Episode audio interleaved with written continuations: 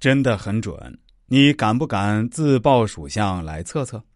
第三集，属猴的人很神经质，精神脆弱，容易人格分裂，因为承受了太多的东西。一般来说，属猴的人孩子都很早熟，属猴的人对很多的东西都在乎的要命，可是表面上就是看起来什么都不在乎。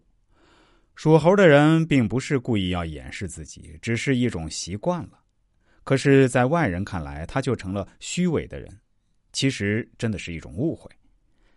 突然觉得身边其实很多人不懂生肖猴，很多时候好心总是被误解，用心的付出、用心的爱，却总被别人浪费，甚至嘲笑。一个人的时候，才是真实的自己。一个人的旅游才能收获真正的快乐，是否这样就注定了属猴王者的孤独？牵强的微笑背后，谁能看出属猴人的忧伤？属猴的人表面花心，却实际上是个爱情的执着者。不管这个世界变成怎样，他们对爱的专一永远也不会变。属猴的人爱很深，他们虽然不常开口，但却一直都在观察着你的一举一动。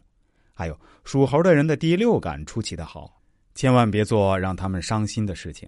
属猴的人会记住，要爱属猴的人，最主要的就是要能踏踏实实、不能分心的给他最深的感情。属猴的人博学多能，总是很招人嫉妒，在爱情中聪明伶俐、才思敏捷，是其战斗力发挥高效的主力因子。属猴的人给别人的感觉是爱情经历过剩，要不然大家为何总看见属猴的人和 N 个异性暧昧不清？其实能做到博爱所需要的战斗力，不是一般生肖能达到的。像属猴这样的二班生肖也不多。属猴的孩子们是讨人喜爱的，他们是博学家，懂得很不少。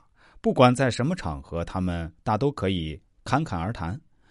让人无法忽视他们的存在，故而属猴的孩子们素有十二生肖交际大师之称。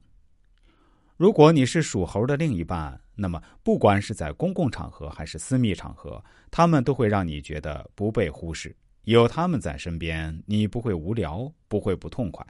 他们仿佛是天生的交际者，有着让人折服的魅力。